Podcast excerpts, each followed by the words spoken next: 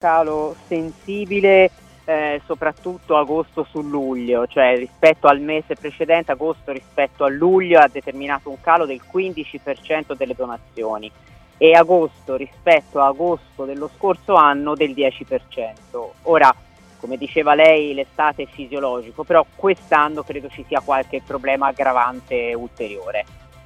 Ecco, quindi insomma eh, questa, eh, dicevamo, questa situazione è diffusa un po' anche a livello nazionale.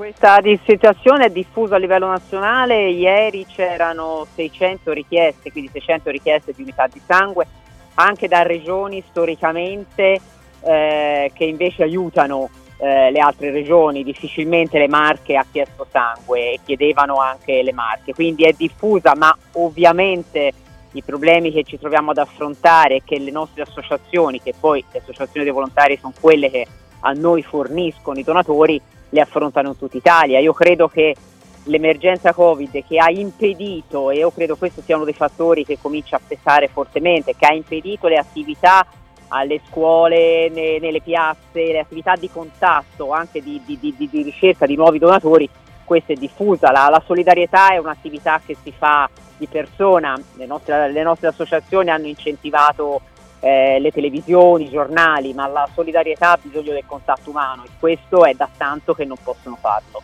E quindi insomma dobbiamo ricordare sempre, lo ha fatto anche proprio ieri, lo continua a fare l'assessore regionale al diritto alla satu- salute, l'importanza davvero della donazione di sangue, dottoressa.